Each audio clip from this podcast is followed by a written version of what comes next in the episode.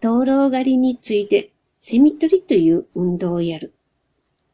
単にセミといったところが同じものばかりではない。人間にも油野郎、ミンミン野郎、おしいつくつく野郎があるごとく、セミにも油ゼミ、ミンミン、おしいつくつくがある。油ゼミはしつこくていかん。ミンミンは和風で困る。ただ、とって面白いのは、おしいつくつくである。これは夏の末にならないと出てこない。八つ口のほころびから秋風が断りなしに肌を撫でて拍手、風邪をひいたという頃、盛んに尾を振り立てて泣く。よく泣くやつで、我が輩から見ると、泣くのと猫に取られるより他に天職がないと思われるくらいだ。秋の初めはこいつを取る。これを称してセミ取り運動という。ちょっと諸君に話しておくが、いやしくもセミと名の付く以上は、地面の上に転がってはおらん。地面の上に落ちているものには必ずアリがついている。大灰の取るのは、このアリの両分に寝転んでいるやつではない。高い木の枝に止まって、牛つくつくと泣いている連中を捉えるのである。これもついでだから、白学なる人間に聞きたいが、あれは牛つくつくと泣くのか？つくつく牛と泣くのか？解釈次第によっては、セミの研究上少なからざる関係があると思う。人間の猫に勝るところはこんなところに損するので、人間の自ら誇る点もまたかような点にあるのだから、今は即答ができないなら、よく考えておいたらよから。もっともセミ取り運動上は、どっちにしても差し支えはない。普段恋を知るべに木を登っていて、先方が夢中になって泣いているところをうんと捉えるばかりだ。これは最も簡略な運動に見えて、なかなか骨の折れる運動である。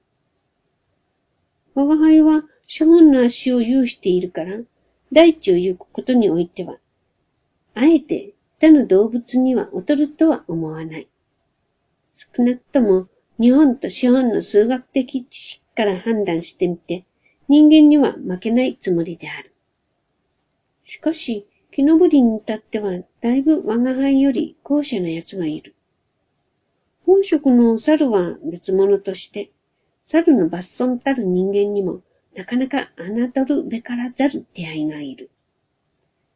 元来が引力に逆らっての無理な事業だから、できなくても別段の知熟とは思わんけれども、セミ取り運動上には少なからざる不便を与える。幸いに爪という力があるので、どうか効果は残りはするものの、旗で見るほど楽ではござらん。のみならず、セミは飛ぶものである。カマキリ君と違って、ひとたび飛んでしまったが最後、せっかくの木登りも、木登らずと何の選ぶところなしという不運に再会することがないとも限らん。最後に、時々セミから小便をかけられる危険がある。あの小便がややともすると目を狙ってしょぐってくるようだ。逃げるのは仕方がないから、どうか小便ばかりは垂れんようにいたしたい。飛ぶ間際に威張りをつかまつるのは、一体どういう心理的状態の生理的機会に及ぼす影響だろう。やはり切なさがあまりかしら？ん。あるいは敵の不意に入れて、ちょっと逃げ出す余裕を作るための方便かしら？ん。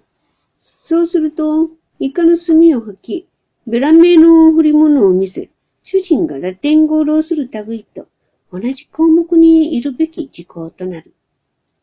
これもセミ学上、ゆるかせにすべからざる問題である。十分研究すれば、これだけで確かに博士論文の価値はある。それは4時だから、そのくらいにしてまた本題に帰る。セミの最も集中するのは、集中がおかしければ集合だが、集合は陳腐だから、やはり集中にする。セミの最も集中するのは青霧である。感銘を後藤と号するそうだ。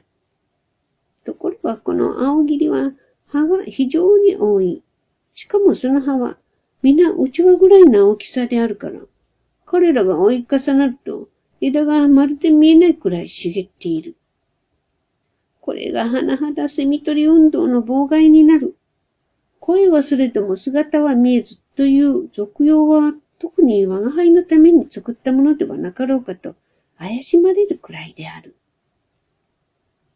我が輩は仕方がないから、ただ声を知るべに行く。